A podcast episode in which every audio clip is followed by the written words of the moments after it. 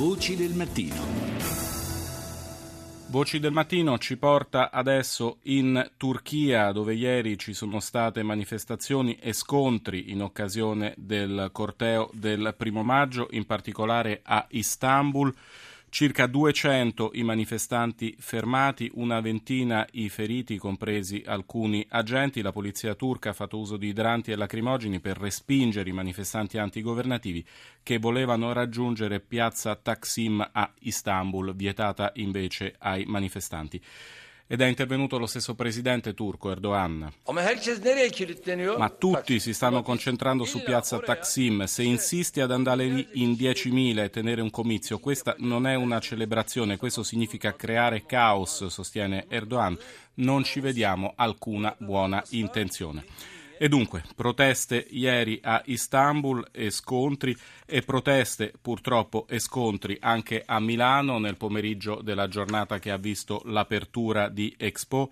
Sia dell'apertura di Expo sia di proteste e scontri vi abbiamo abbondantemente riferito ieri e stamane nei giornali radio.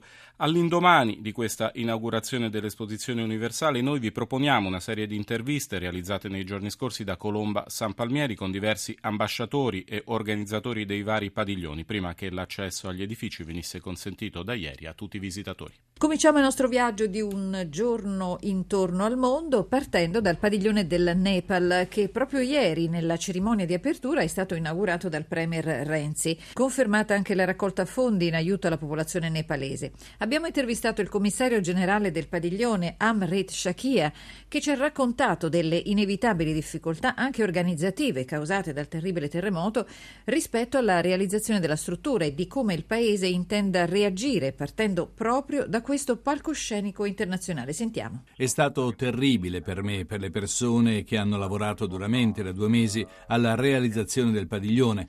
Tutti hanno scoperto in un modo o nell'altro di aver perso dei cari, di aver subito dei danni. Ho dovuto decidere di rimandarli a casa. Non potevo permettere che continuassero a lavorare. Vogliamo mostrare a tutti i media internazionali che il Nepal possiede una ricchezza speciale, che è la biodiversità, grazie all'agricoltura di montagna, alle opere di terrazzamento che si realizzano dai 150 agli 800 metri di altezza.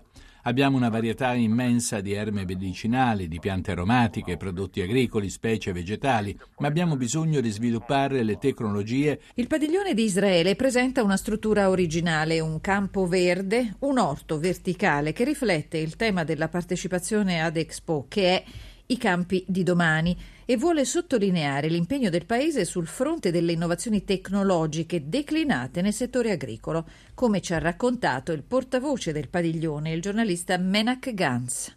Padiglione israeliano è costruito come un'esperienza multimediale, visiva. Chi viene e vedrà il padiglione israeliano già da fuori capirà il messaggio, perché noi abbiamo un campo verticale di 70 metri per 12 metri di grano, mais e riso e questo campo verticale ci mostra come in eh, sistemazione e irrigazione sviluppata in Israele con 70% di acqua di meno si può coltivare doppio la quantità. Ci, ci sono mezzi che danno servizio all'agricoltore. Expo ha un spirito totalmente pacifico, non politico e quindi Israele porta all'Expo il suo know-how e la sua bellezza il conflitto politico lo lasciamo fuori. Restiamo in zona medio orientale. Global soffre cultura iraniana è il titolo che l'Iran ha dato al suo padiglione per declinare il tema dell'Expo. Approccio filosofico più che tecnologico tra rispetto della tradizione e volontà di presentare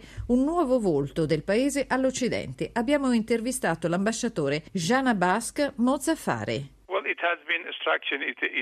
La struttura del padiglione sarà tipicamente iraniana, nel senso che richiamerà immediatamente alla vista un elemento caratteristico e fondamentale della nostra tradizione, appunto il sofrel, una sorta di riquadro di stoffa che si pone su una tavola imbandita, spesso per un pranzo di nozze, in ogni occasione in cui ci si siede intorno a un tavolo, insieme, in pace, per celebrare una festa. Penso che quello che vogliamo mostrare in questa esibizione è il vero volto dell'Iran, intendo la combinazione tra conservazione e riformismo, tra riformismo e tradizione. Insomma, la faccia dell'Iran di oggi, così come cambia e continua a trasformarsi negli anni.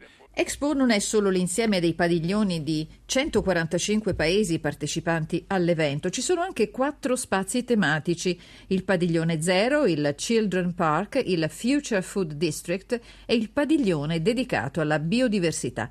L'idea per quest'ultimo è stata quella di ricreare una sorta di fattoria biologica italiana. Ospite d'eccellenza del padiglione il 16 maggio sarà Vandana Shiva, la leader mondiale del movimento ecologista che combatte la diffusione degli OGM. L'abbiamo intervistata pochi giorni prima della sua partecipazione all'evento. Siamo sull'orlo di un precipizio perché abbiamo portato il sistema Terra al collasso facendo sparire in questi ultimi anni più specie di quante non ne siano scomparse nelle precedenti ere geologiche. I problemi del nostro mondo sono inevitabilmente legati al sistema di approvvigionamento alimentare.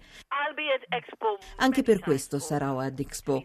L'Italia celebra con questa manifestazione l'importanza del cibo ed io sarò lì per solidarietà, perché il vostro paese, come il mio, l'India, conosce cosa vuol dire far crescere il buon cibo e nutrirsene. Il nostro giro del mondo di un solo giorno non si ferma, da lunedì continueremo il nostro viaggio tra i vari padiglioni dell'esposizione e vi proporremo nuove interviste.